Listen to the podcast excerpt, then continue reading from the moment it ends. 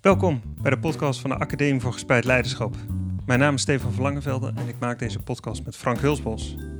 Dit is de derde aflevering in de serie die wij maken over de Maria School. De Maria School is een basisschool in Hoorn zonder centrale directeur. Alle leerkrachten hebben ruimte om initiatieven te nemen en invloed uit te oefenen op onderwerpen die zij boeiend en belangrijk vinden. We spraken met 15 collega's, twee leerlingen en de bestuurder over wat hun school bijzonder maakt en hoe zij gespreid leiderschap vormgeven en mogelijk maken.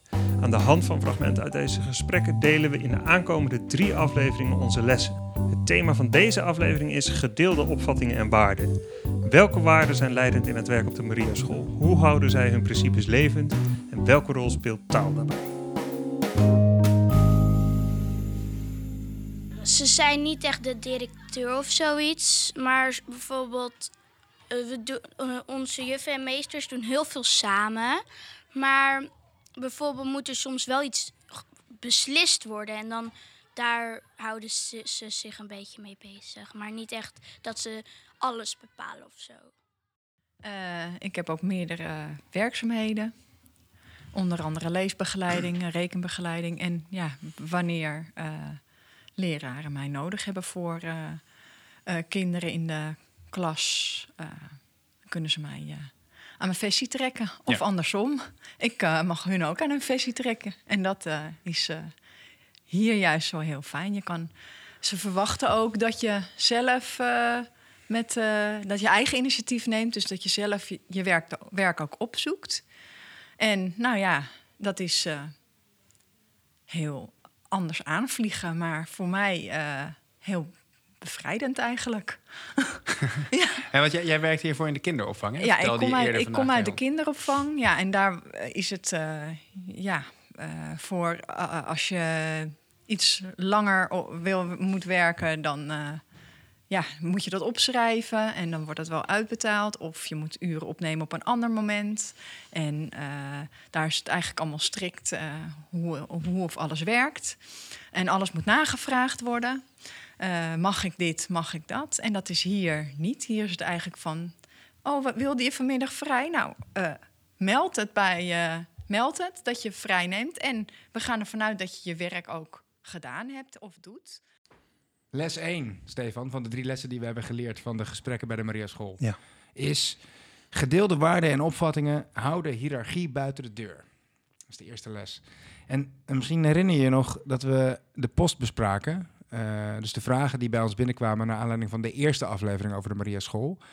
En dat Jozef Kessels, eh, als een van degenen die eh, post naar ons had gestuurd, had geschreven dat het erop lijkt dat er bij de Maria School een ja, sterk eh, levend extern referentiekader is.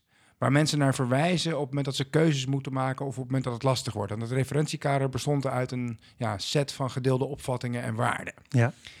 En hij, eh, hij zei daarover dat het erop leek dat die, eh, dat die gedeelde waarden en opvattingen een soort vervanging waren van het klassieke arbeidscontract, waarin je rechten en plichten ja, formeel vastlegt. Zo van jij doet dit en daarvoor krijg je dan een bepaald salaris of eh, bepaalde eh, nou ja, eh, voordelen die je kunt halen uit, uit het werken op een plek.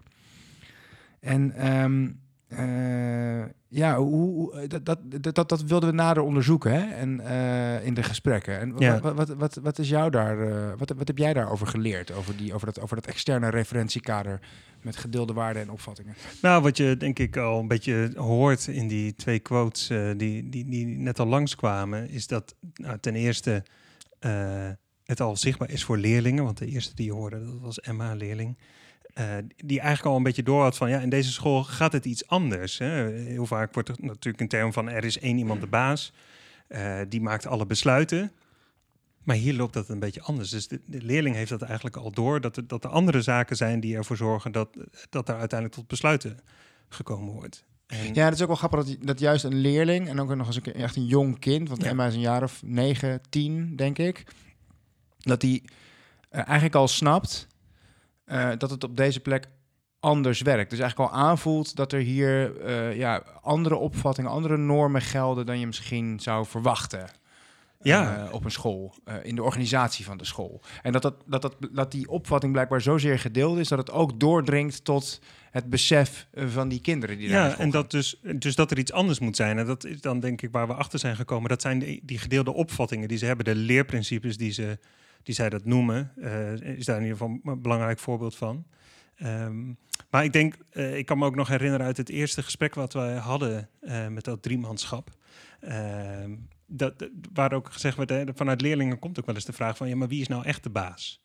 Dus het zit ergens zo verankerd in ons denken dat, dat, dat die structuur van er moet een hiërarchie zijn. En je zei net ook al, dat arbeidscontract, hè, dat maakt ook dat je, eh, ik kom hier werken, dus eh, vertel me eigenlijk maar wat ik moet doen of ik moet me een beetje schikken naar. Ja, dat is een hele klassieke opvatting die we eigenlijk hebben over werk en werkrelaties. Maar dat is op de Mier- Maria school niet Nou, het- leidend. Het is, het niet- is een beetje in tegenspraak met dus die uitspraak van Emma net. Dus het- die kinderen die eh, aan leerkrachten vragen wie is hier nou eigenlijk de baas. Dat wijst erop dat die kinderen nog steeds met een sterk hiërarchisch perspectief op leiderschap in Ja. hun hoofd naar die school kijken. Maar de uitspraak van Emma laat juist weer zien van nee, dat zij donders goed begrijpt dat het op deze school anders is. En dat er niet echt één iemand de baas is, maar dat leerkrachten het samen met elkaar oplossen en Ja, samen en- met elkaar beslissen. En je merkt ook een beetje aan hoe, hoe ze daarover praat, dat ze dan ook een beetje zo wel twijfelt over welke woorden ze nou moet kiezen. Hè? Want Ja. ze zegt zoiets als van, eh, ja, ze zijn niet de baas of zo. Of ja, eh, als een besluit genomen moet worden. Maar ja, dat is ook weer niet altijd, want ze maken ook samen besluiten. Dus je, voelt daar, zeg maar, dat dat natuurlijk ook, ja, die oude manier, zeg maar, die oude opvatting. Ja, je bent ook een beetje aan het zoeken naar hoe gaat het hier dan wel precies. Maar wat in ieder geval mij uit het gesprek heel erg bijblijft, is, en dat onderschrijft ook wel een beetje dat vermoeden dat Jozef had, van ehm, dat, dat, die, dat een sterk gedeeld waardepatroon een mooie vervanging kan zijn van een hiërarchische arbeidsrelatie waarin één iemand bovengeschikt is aan anderen en beslissingen neemt. Ehm, dat, dat, ik heb heel sterk de indruk dat dat zo is. En dat zit hem inderdaad in die leerprincipes op de Maria School. Eh, ze hebben vijf leerprincipes. Ik weet ze niet allemaal zo uit mijn hoofd, maar het gaat bijvoorbeeld over eh, leren op basis van vertrouwen. Eh, leerlingen hebben eigenaarschap over hun leerproces en, en, en dat soort Zone opvattingen. Het zijn op zich niet hele radicaal andere of totaal verrassende leerprincipes, maar eh, ze zijn wel heel erg aanwezig in die school. En ze zijn dus ook heel erg gedeeld, zoals je bijvoorbeeld ook terugziet in eh, de uitspraak van Emma. En ook bijvoorbeeld in de uitspraak van Carlijn, die we net hoorden, die uit de kinderopvang komt. En meteen merkt van, oh ja, hier is het anders. Hè? Hier, hier voelt het anders. Hier worden er andere dingen van, dingen van je verwacht. En dat werkt ook wel heel erg bevrijdend voor ja, mij. dat is het tweede, tweede fragment. Dat is collega Colijn, onderwijsassistent, die eigenlijk vertelt over toen ze hier net, eigenlijk werkte ze daar pas net toen we haar spraken. En eh, daar dus vertelt over wat haar ervaring is. En dat die dus zo wezenlijk anders is. Omdat als je dus gewend bent dat al die structuren en afspraken en dat contract, zeg maar, zo leidend is. Ja, zoals ze vertelt over de kinderopvang. Van als ik daar vrij wilde vragen, dan moest je eerst eigenlijk eh, allerlei papieren invullen of eh, goedkeuring vragen.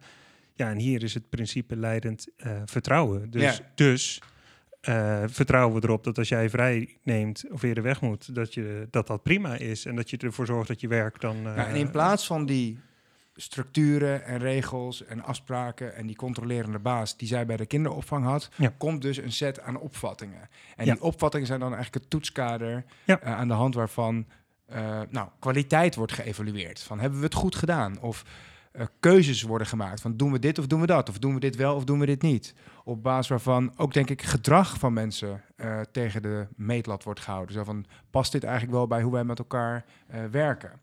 Ja. Ehm, maar ik, ja, ik heb dus onlangs een boekje gelezen, overigens op aanraden van jou. Althans, jij raadde mij een podcast over dat boek aan. Ja. Het boekje heet Werk is geen oplossing.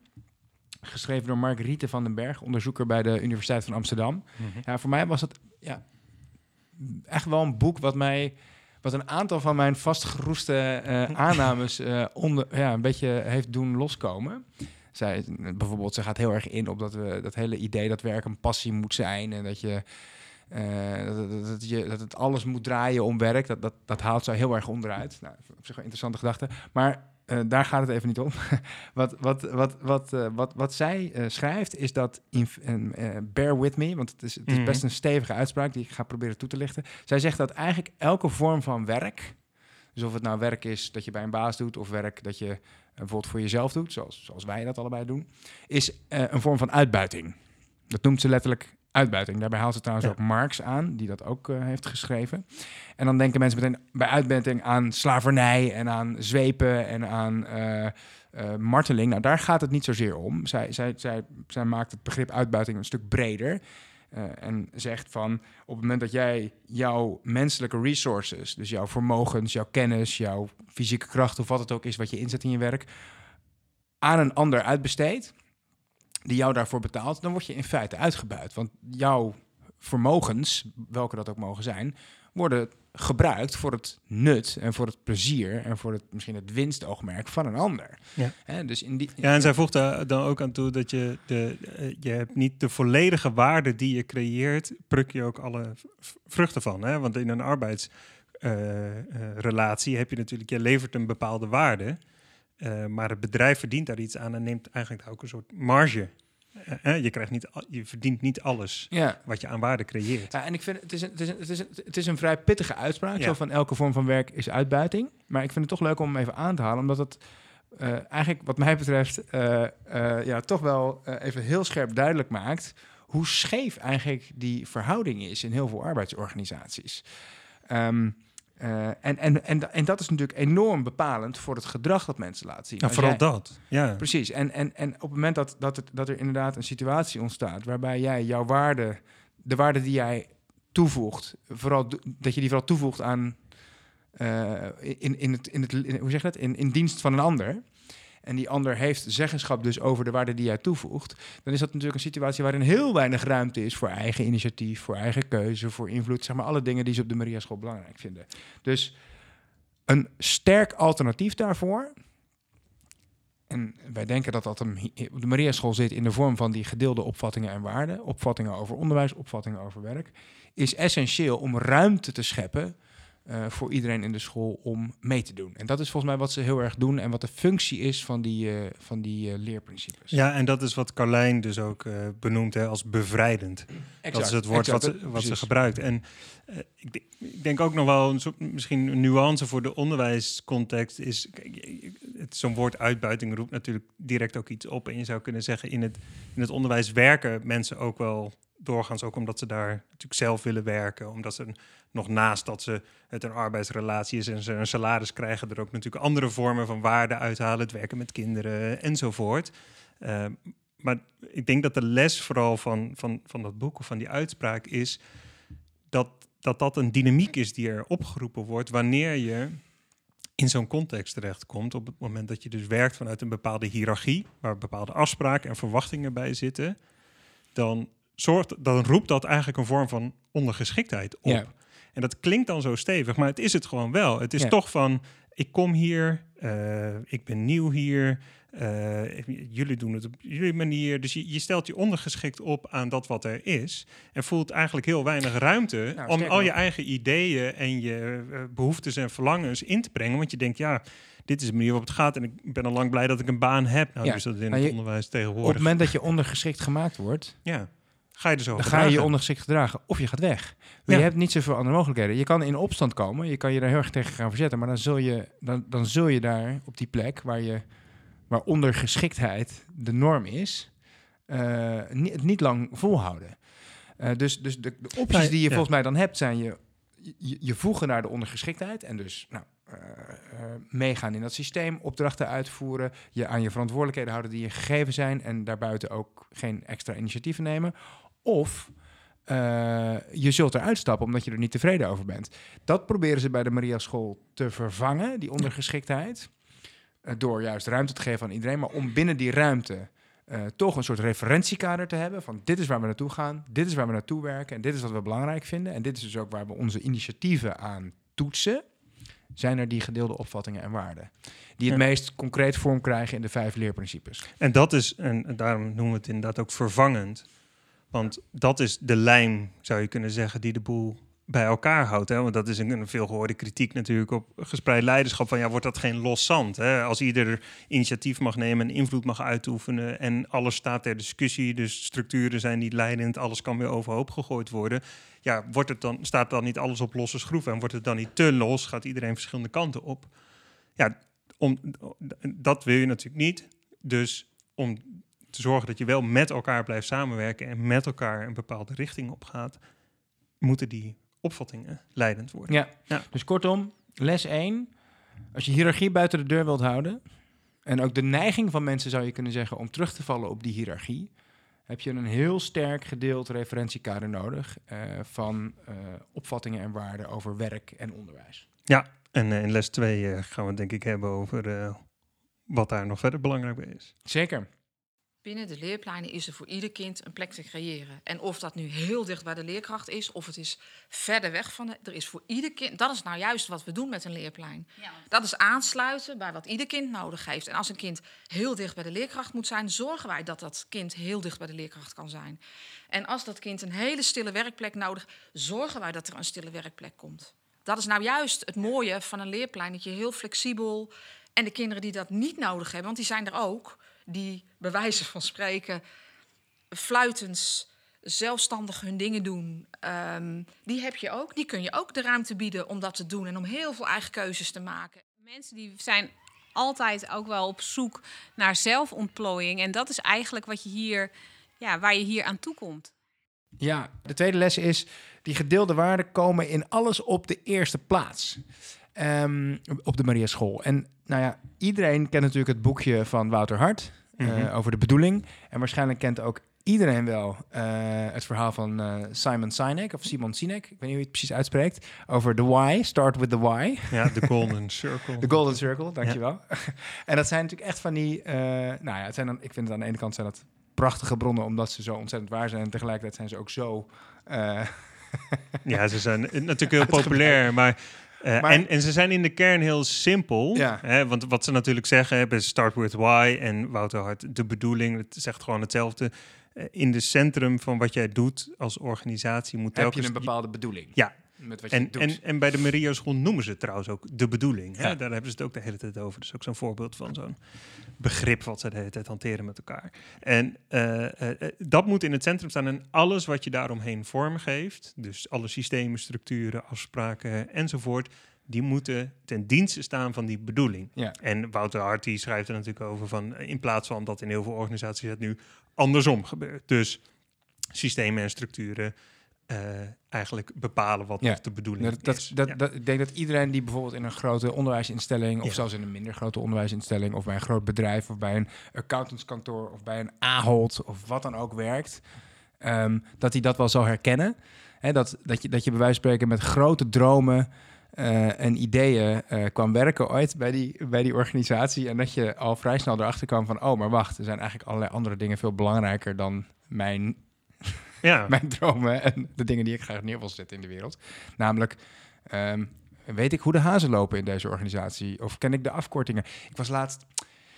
In het beroepsonderwijs is dat ook zo'n probleem. Die, die terminologie die, die daar voorbij kan komen... en de afkortingen die je soms kunt horen. Da- Daar raken studenten bijvoorbeeld ook totaal van in de war. Nou, jij, jij werkt zelf ook op een, eh, op een hogeschool dan. Ja. Op een, eh, op een, op een, eh, op een hbo-onderwijsinstelling. Daar heb je dat natuurlijk ook. Hè? Dat, dat zijn allemaal van die eh, uitwassen, zou je kunnen zeggen, van de systemen die belangrijker zijn geworden dan datgene waar het in de kern om gaat. En Ja. ehm, bij de Marieschool is dat volgens mij, is die theorie van Sinek en Wouter Hart volgens mij heel mooi concreet zichtbaar. Ja. Eh, dat hoorden we net ook bijvoorbeeld in de uitspraak van Annemieke.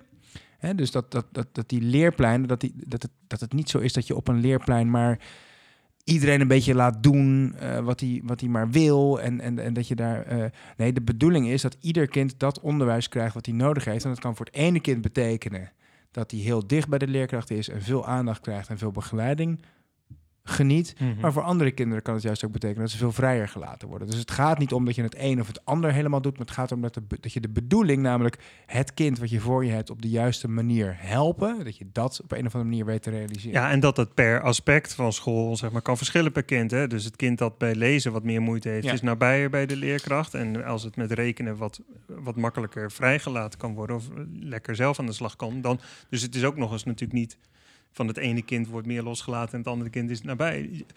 Het is duidelijk, denk ik, heel mooi... en wat Annemiek beschrijft, hoe ze dus in, de, in het hart van hun onderwijs... dus ook nadenken over hoe komen die leerprincipes... die we zo belangrijk vinden, dat Ja. eigenaarschap, zone van naastontwikkeling enzovoort hoe kunnen we de vorm, de structuur die wij aanbrengen in ons onderwijs, daar zo leidend mogelijk, Ja, want eh, zou jij de eh, zo dienend mogelijk bedoel ik. Ik, ik zou denk ik, als ik nadenk over wat zij volgens mij de, vinden dat de bedoeling is, dan zou ik het niet zozeer in die leerprincipes denk ik zoeken misschien, maar veel meer in het woordje zelfontplooiing. Ja, En misschien dat de leerprincipes een soort van uitwerking daarvan dan zijn. Dat zou je misschien wel kunnen zeggen. Maar die uitspraak van Drita net over zelfontplooiing. Hè, het gaat hier eigenlijk om zelfontplooiing. En we, ja, we, zoeken naar alle, we zoeken naar de ideale manieren waarop iedereen, zowel leerkrachten als leerlingen, tot zelfontplooiing kunnen komen. Dat klinkt wat mij betreft echt door in alle gesprekken die we met de collega's daar hebben gevoerd. Ja. Ze zijn heel erg bezig met hun waar ze, waar ze van houden, wat ze, wat, wat ze graag willen neerzetten, waar ze zich nog op, graag op willen ontwikkelen en het helpen van elkaar daarbij. Hè. Dus ze hebben ook constant gesprekken over wat zijn eigenlijk de omstandigheden waarbinnen we allemaal het gevoel hebben dat we kunnen leren.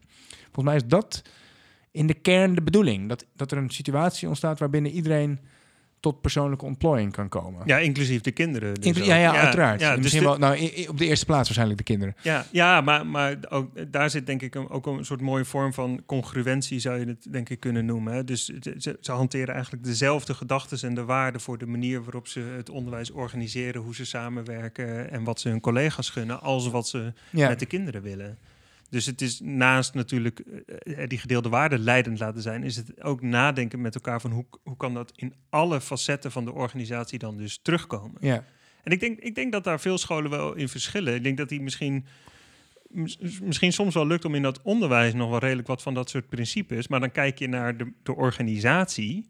En dan zie je vaak eigenlijk weer hele oude eh, principes. Eh, hiërarchische structuur, eh, maar ook eh, ja, eh, overleggen of eh, heel erg... Of een schoolleider die voorschrijft welke cursussen je moet volgen. Ja, fun- fu- functieprofielen die heel leidend gaan zijn in, in wat de bevoegdheden zijn van mensen enzovoort. Terwijl ze dan zeggen eigenaarschap, autonomie, allemaal dat soort terminologie vinden we dan in het onderwijs belangrijk. En dat doen ze dan misschien ook in de vorm wel. Stoppen ze dat eigenlijk weer niet in de organisatie. En de Maria School die denkt de hele tijd na Ja, over dus je zou kunnen alle zeggen, onderdelen. Dus, want je, volgens mij zou je kunnen de bedoeling is zelfontplooiing en dat staat op de eerste plaats eh, in het handelen en het denken en het praten van de collega's daar.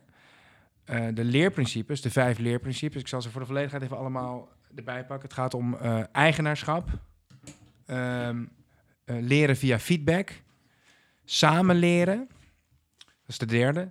Zone van naaste ontwikkeling. Dus voor de onderwijskundigen onder ons, die hebben vast eh, gelezen over Vygotsky. Vygotsky. Die weten wat de zone van naaste ontwikkeling is. Dus eigenlijk dat je leert net buiten je comfortzone. Als je het even in populaire hedendaagse taal zou moeten gieten. En eh, de vijfde is ehm, eh, vertrouwen. Leren vanuit vertrouwen. En wat we ook terug hoorden in, het eerdere, eh, in de eerdere uitspraak van ehm Carlijn. Hè, over dat ze eh, zo'n verschil ervaarden tussen de kinderopvang waar ze eerst werkte en en waar ze heel erg gecontroleerd werd eigenlijk en het vertrouwen wat ze nu ervaart binnen de Mariaschool. Ja. Nou, die, die vijf principes, eh, aan de hand waarvan ze tot zelfontplooiing proberen te komen, op, op- aan de hand waarvan ze een aantrekkelijk leerklimaat proberen te scheppen, dat zijn op zich niet de meest radicaal, verrassende, andere principes die je nog nooit op een andere school hebt gehoord. Nee. Ik bedoel, eigenaarschap, daar heeft iedere schoolgids het ongeveer wel over, Ja. om maar iets te noemen. Maar ook die andere zie je in meer of mindere bewoordingen wel terug, hè? Daar Ja. zit het hem niet zozeer in. Dat het nou zulke totaal verrassende principes zijn. Maar waar zit het hem nou wel in? Dat wij allebei heel sterk het gevoel hebben, als we daar komen, dat ze echt leven. Dat ze echt leidend zijn voor het handelen van de mensen. En dat ze ook serieuze betekenis hebben voor alle leden van die schoolgemeenschap. Dat het, dat het echt meer is dan een aantal woorden die op papier staan ergens. Ja. Ehm, ja, ja, wat, wat denk jij? Wat, wat Nou, zijn, wat zijn belangrijke elementen waardoor dit zo goed lijkt te werken en zo- zo'n goede invloed lijkt te hebben? Nou, ik denk wat ze. wa- wa- wa- en we kregen in de gesprekken die we met ze hadden ook allerlei voorbeelden van dat op het moment dat ze voor een bepaald vraagstuk staan of een keuze staan, als zich iets voordoet.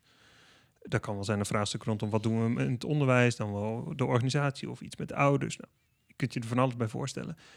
Dat ze dan vaak ook gewoon kijken, even de principes er weer bij pakken. Ja, letterlijk de principes erbij pakken. Ja. Dus van, eh, draagt dit bij aan eigenaarschap, wat je nu doet? Ja, of heeft dit de- bijgedragen aan... Ja, Eh, of, of nog, eh, dat is misschien zeg maar een soort evaluerend. Van, als we een keuze hebben gemaakt of iets hebben gedaan, het evalueren met. Dat, ik denk dat ze dat doen, eh, hun onderwijs op die manier eh, evalueren. Maar ook vooraf. Dus op het moment dat er een keuze te maken is rondom iets, je we even kijken naar van ja, maar we, moeten, we Ja. willen nu wel op iets uitkomen wat gaat bijdragen aan die principes. Ja. Hè, want je kunt zo snel natuurlijk dan eh, omwille van pragmatisch of het is nu voor op dit moment even handiger om maar gewoon even een, eh, een besluit te nemen. Dus zoals dat driemanschap, dat kan natuurlijk ook kiezen om te zeggen nee, dit thema nemen wij nu gewoon een besluit. Maar ze weten ook dat je daarmee eigenlijk ingaat tegen het principe dat ze daar met Ja. elkaar doen en samen en eh, eigenaarschappen enzovoort. Dus het is het de hele tijd aan, de, aan, de, aan de voorgrond houden, zeg maar, denk ik, in het gesprek met elkaar over zijn de keuzes, de dingen die we doen met elkaar nog steeds, eh, dragen die bij Ja. aan Ja, dus, dus, dus, bij- dus eigenlijk twee dingen zeg je volgens mij. Aan de ene kant, bij, bij voorgenomen initiatieven of ontwikkelingen of stappen, wordt het getoetst. Hè? De, de stap die gezet gaat worden, de ontwikkeling die ingezet gaat worden, de werkgroep die wordt ingericht, of wat het ook mogen zijn, die wordt Ja. getoetst aan de principes. Die wordt echt actief getoetst aan die principes. Hè? Dat, is niet, Ja. dat, is een, dat is een levendig gesprek waarbij die Ja. principes. Ik moet bijna denken aan. Eh, aan eh, het, is, het is bijna een soort grondwet. Zou je bijna kunnen wel, zeggen ja. voor de, voor de Maria School. Hè? Dus, Ja. dus eh, het moet altijd op een of andere manier een bijdrage leveren aan die vijf principes, aan die vijf grondrechten of grond, grondwetsartikelen die we hebben geformuleerd met elkaar. Eh, Een aardige gedachte. Eh, misschien ook interessant voor de overheid om eens wat actiever eh, allerlei nieuwe maatregelen te toetsen aan hun eigen grondwet, maar dat is weer een ander verhaal.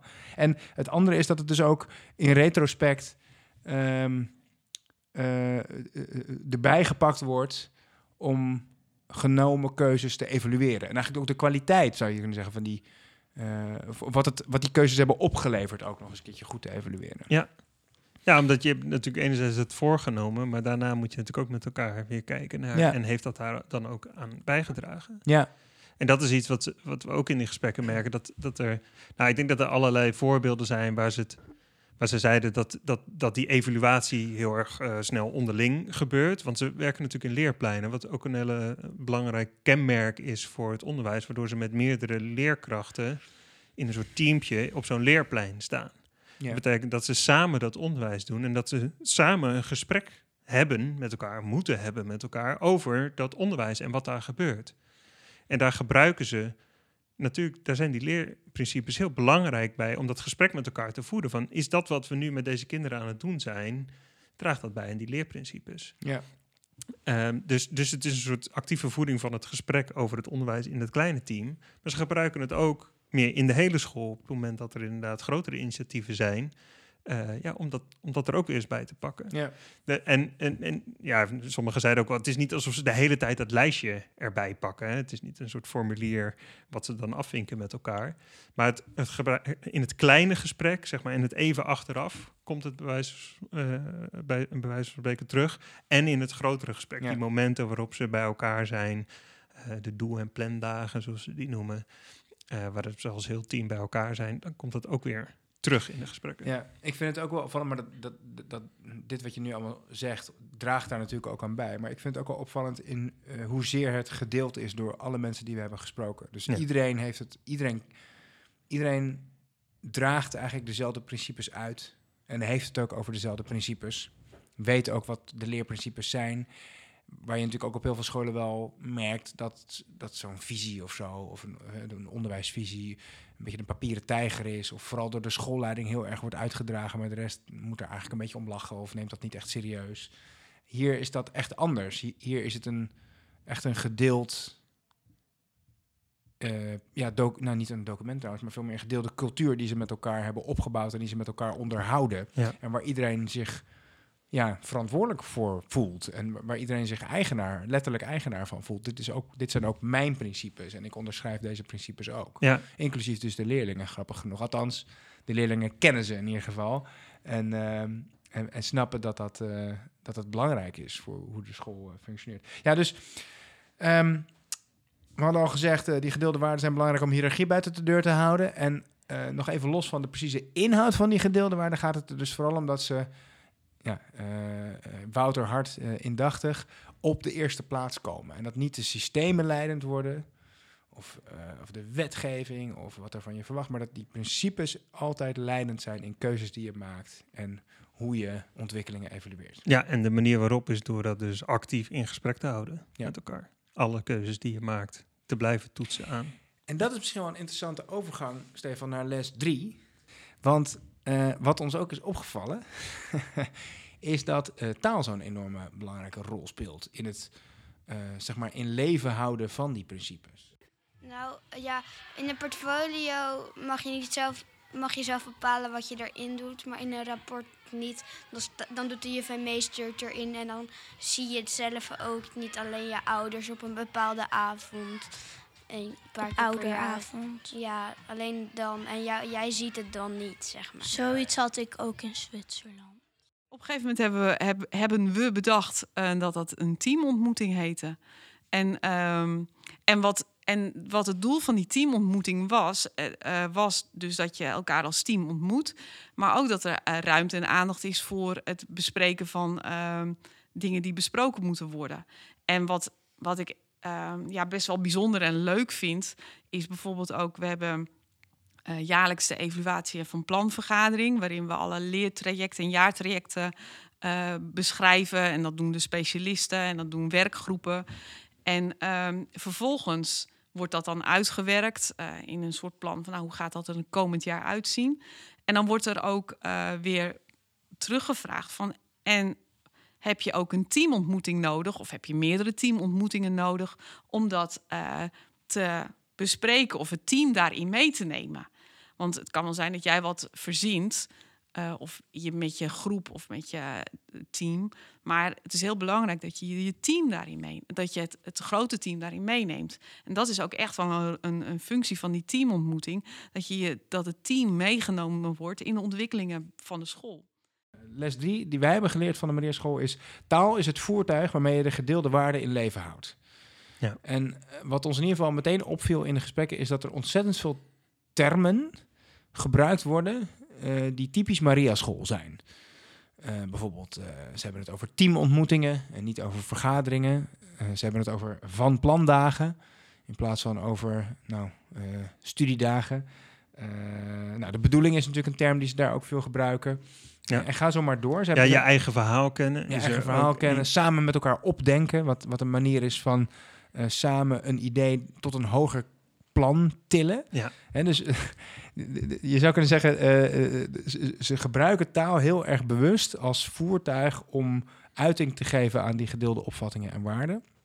Maar het lijkt er ook wel een beetje op uh, alsof de taal uh, een manier is om een gewenste richting aan te geven of zo. Hè? Dus uh, als je kiest voor teamontmoeting in plaats van voor vergadering, dan geef je die ontmoeting die je met elkaar hebt ook een hele andere lading. In ieder geval in mijn hoofd krijgt ja. die ontmoeting een hele andere lading. Als ik aan teamontmoeting denk, dan denk ik aan iets wat ik toch wel aantrekkelijker vind, denk ik, dan een vergadering. Ik weet niet hoe jij dat ziet. Maar... Nou ja, het is denk ik een manier om enerzijds inderdaad uh, woorden te geven aan, aan dat wat je doet ook uh, als een manier om soms iets anders te kiezen dan het gangbare woord. Hè? Want als je ook, uh, wat we net natuurlijk in die voorgaande lessen ook bespraken, van als je die structuren minder leidend wil laten zijn, zo'n woord als vergadering, ja, dat roept een hele hoop op. Dat, dat, daar zit een bepaalde gedachte en gevoel bij bij mensen over hoe een vergadering vorm zou moeten krijgen en hoe dat eruit ja. ziet en wat er dan gebeurt. Het woord vergadering heeft al gewoon een hele lading aan betekenissen ja. voor heel veel mensen. Dat je dan gaat ja. zitten en dat je dan luistert, dat er een agenda is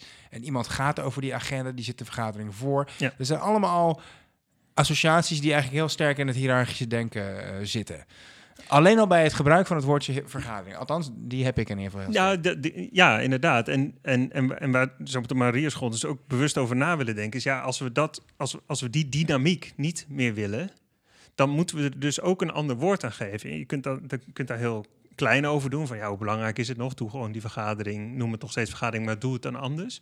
Maar ik vind het ook wel mooi. Dat komt ook wel nadrukkelijk terug in de, in, in de filosofie. Vind je daar ook heel veel over. Over de taal en het belang van taal. Ja. En uh, Jan Brandsen onder andere, die schrijft er in zijn boek uh, Gevormd of Vervormd ook wat over. Je vormt ook een taalgemeenschap met elkaar. Dus wat jij net ook zegt over die... Het is eigenlijk een soort emotie wat het opwekt, zo'n woord vergadering. Ja. Dus het is meer dan, dan, dan, dan de... Alleen maar een woord. Ja, alleen maar een woord. De semantiek, de grammatica enzovoort. Het, is, het roept ook iets op. Het is ook een dynamiek. Dus ook het nadenken over welke woorden gebruiken wij hier om uiting te geven aan die waarden. Enerzijds dus om de dingen die we doen misschien net anders te verwoorden om die oude dynamiek of de oude emotie, zeg maar, eh, Buiten de deur te houden. buiten de deur te houden. Ja. Is het ook een manier, om, wat jij denk ik net ook al een beetje zei, eh, om, om te laten merken waar je naartoe wil Ja. met elkaar. Dus eh, misschien is op het moment dat je de vergadering een teamontmoeting noemt, is het nog niet helemaal een ontmoeting geworden. Maar je zegt dan al, ja, maar we willen dus eigenlijk wel dat het een ontmoeting gaat worden. Ja. Dus het, het krijgt ook de kans om daar naartoe te groeien. Om het Ja. dat dan ook actief te gaan worden en meer kenmerken van die ontmoeting te krijgen. Ja, Jan Brandsen, ze- ik, eh, eh, in een blog die ik laatst van hem las, had hij het er letterlijk over dat je met taal het vermogen hebt om een, eh, een, een gedeelde realiteit te scheppen. Ja. En dat is volgens mij wat jij hier bedoelt en wat ze bij de Maria School inderdaad ook doen. Dus eh, het, het scheppen van een gedeelde realiteit is dus inderdaad echt het actief creëren ervan door bepaalde taal te gebruiken. Ja. Ja. En dat doen ze dus ook actief. Hè? Dus, Ja. dus dat merkte ook in de, in de gesprekken die we daar hadden. En als we dit soort woorden neerleggen. Het waren niet alsof ze, eh, alsof ze brainstorm sessies hadden over hoe het dan wel zou moeten heten, misschien per se. Maar het is wel ook iets wat in hun denken zit. Van ja, maar als we willen dat het dat, dat, dat, het dat wordt, hoe gaan we dat dan noemen? Welke terminologie past daarbij? Dus het is, het is niet iets wat. Het is niet vaag. Nee, het is niet vaag en het is ook niet wat, wat per ongeluk gebeurt. Je kunt zeggen, elke, eh, elke organisatie ontwikkelt ook een beetje zijn eigen taal. Eh, gewoon door, door, door dat wat beschikbaar is, de afkortingen die gebruikt worden, de namen die werkgroepen krijgen enzovoort. Maar dit is niet toevallig dat het teamontmoeting heet. Daar is over nagedacht. Precies, want bijvoorbeeld, je hebt natuurlijk eh, omgevingen als de politie of het leger, maar ook ambtelijke organisaties zoals ministeries, die stikken van de, van de afkortingen bijvoorbeeld. Ja. Maar de reden daarvoor is vaak dat mensen eh, te weinig tijd hebben. Bijvoorbeeld in het leger moet je gewoon niet hoeven zeggen eh, bevoorradingsvoertuig. Als je, maar moet je gewoon, nee, ik weet niet of dat een terechte op, maar dan moet je BV, Ja. BV zeggen, Ja. bijvoorbeeld. Ja. Maar dat heeft dan de functie dat het gewoon snel en kort moet. Maar, eh, en, maar, maar dat is volgens mij, ja, dat, dat, heeft, dat is dus een ander verhaal. Ja. Ehm, hier kiezen ze inderdaad taal die bij een werkelijkheid past die ze graag wensen te zijn of te worden. Of die de werkelijkheid is die ze zijn en die ze, graag, die, die ze onderschrijven, die ze vanuit hun opvattingen belangrijk vinden. Ja. Ehm, want ik, het fragment wat we net bijvoorbeeld ook hoorden hè, van ehm, eh, ehm, eh, Emma, de leerling Emma, over het die dus ook weet wat het verschil is tussen portfolio, wat zij gebruiken als eigenlijk manier om de ontwikkeling van kinderen bij te houden, en het klassieke rapport. Ja. Dat, dat- daar blijkt ook weer uit dat zo'n woord een, een, niet voor niets gekozen is. Eh, en dat het dus ook belangrijk is dat je dat, dat fenomeen portfolio portfolio noemt en niet rapport. Want een rapport, dat kennen we allemaal. Dat krijg je twee of drie keer per jaar. Dat is een papiertje met eh, beoordelingen daarin die door een ander zijn gegeven. Daar heb je geen invloed op. En je mag blij zijn eh, als het goed genoeg is. Als de ander vindt dat het goed genoeg is. En je krijgt er een paar euro voor van je opa en je oma. Dat is het, dat is het rapport. Dat is de associatie die Ja. iedereen met het woord rapport heeft. En ze zien er ook overal in Nederland hetzelfde uit. Ja, Alleen het logo van de school is anders. Maar en, en portfolio, als je het zo noemt, dat geeft je dus de ruimte om dat hele begrip op te rekken.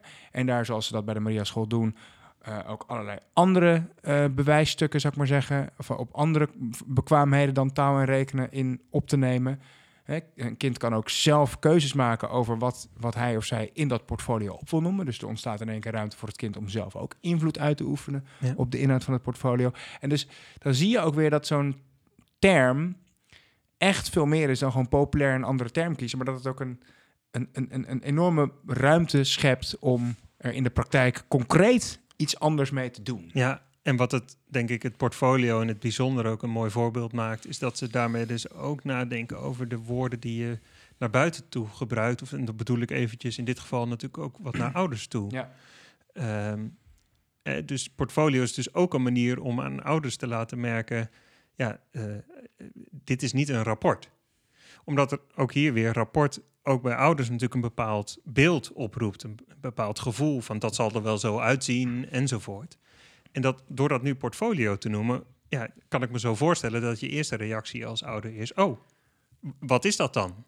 Dus je staat opener voor, voor wat het gedachten en die ideeën daarachter zijn, dan wanneer je het woord hanteert, wat het, wat het in klassieke zin altijd is geweest. Ja. Eh, dus ik denk dat dit ook een mooi voorbeeld is dat het, het gaat niet alleen dus over een soort van wat gebruiken wij intern. Hè, dat voorbeeld wat jij net gaf van het woord in het leger, dat is ook een vorm van interne taal. Iedereen intern bij het leger snapt waar BV voor staat, maar daarbuiten niet, want BV staat dan voor eh, de, de rechtsvorm, zeg maar, die je, die je kan kiezen. Ehm, eh, dus, dus op deze manier ben je natuurlijk ook actief bezig met wat, hoe communiceren we ook naar, naar de mensen buiten de school. En dus ook weer wat zit in, de, in het hart van ons onderwijs. Want teamontmoeting gaat over de organisatie, Ja. het portfolio gaat over, over het onderwijs. Ja, dus het is wel mooi, want ehm, we hebben dus die gedeelde opvattingen en waarden die echt een alternatief zijn voor het klassieke arbeidscontract, voor de hiërarchie. Ja. Die gedeelde waarden die komen bij de Marieschool echt op de eerste plaats in het maken van keuzes en het evalueren van initiatieven. En ze gebruiken heel actief en heel bewust taal om uiting te geven aan die waarden. En ook om een soort ja, gewenste werkelijkheid te schetsen waar ze naartoe willen eh, bewegen. Ja. En waar ze bijvoorbeeld ook anderen, zoals jij nu net ook zei, eh, in de externe omgeving toe willen verleiden of toe willen Ja, uitnodigen. om in te stappen. Ja. Ehm, ja, dus dat zijn eigenlijk de drie belangrijkste lessen die wij hebben geleerd eh, van onze gesprekken bij de Maria School als het gaat over gedeelde waarden en opvattingen die Ja. zij hebben. Ja, en ik Eh, denk dat deze, dus dat dit ook het meest typerend is voor de school. Van, we kunnen het heel erg hebben over hoe ziet de school eruit, hoe is het gebouw, hoeveel leerlingen zijn er, hoeveel leerkrachten zijn er, eh, wanneer hebben ze overlegmomenten. Maar dan hebben we het dus heel erg over structuren. Terwijl het voelt alsof je de Maria School heel erg te, te kort op een bepaalde manier zou doen als we het heel erg over die, over die structurele kenmerken zouden hebben. Want die, die zijn dus ook niet zo bijzonder. Dat zei jij natuurlijk ook al over die principes. Ja. Eh, maar ook hoe de Maria School eruit ziet. Ja, het gaat veel meer om hoe ze ermee omgaan, bijvoorbeeld Ja. met de opvattingen, dan wat precies die op. Die opvattingen zijn natuurlijk wel heel passend bij bijvoorbeeld gespreid leiderschap, eigenaarschap, samenleren. Maar het gaat eigenlijk niet, zo, niet eens zozeer. De kern, nee, laat ik het zo zeggen. De kern zit hem niet in de, in de inhoud van die principes, maar de kern zit hem in hoe ze ermee omgaan. En Ja. hoe ze het in leven houden en hoe ze het samen onderhouden. Nou, en, ja, en hoe, ze, en hoe het dus hun samenwerking En daarmee hun samenwerking beïnvloedt. beïnvloedt. Ja, Ja, en richting geeft en vorm geeft. En ja, of je het nou het woord zelfontplooiing noemt of eh, eigenaarschap, of, dat, dat maakt niet uit. Maar het gaat over de betekenis die mensen daar uiteindelijk ontlenen en wat het uiteindelijk ook bij ze oproept. Wat het bij, ze, wat het bij mensen losmaakt. En dat zie je dus bij zo'n Carlijn die dan zegt, het werkt bevrijdend Ja. voor mij.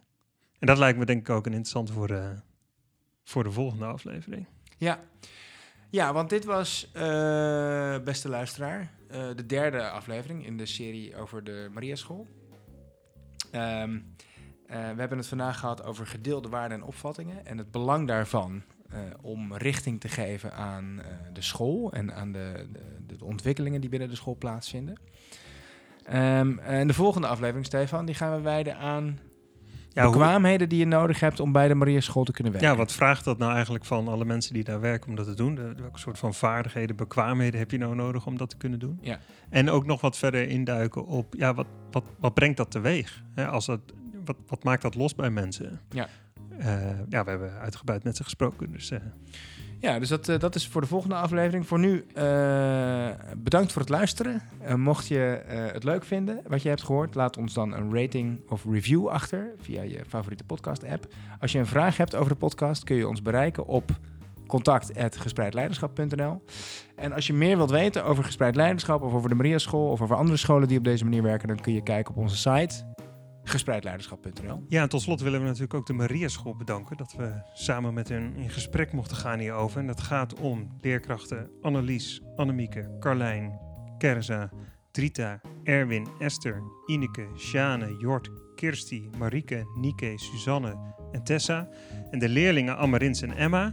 En tot slot ook de bestuurders Hans en Gea. Tot de volgende keer. Tot de volgende keer.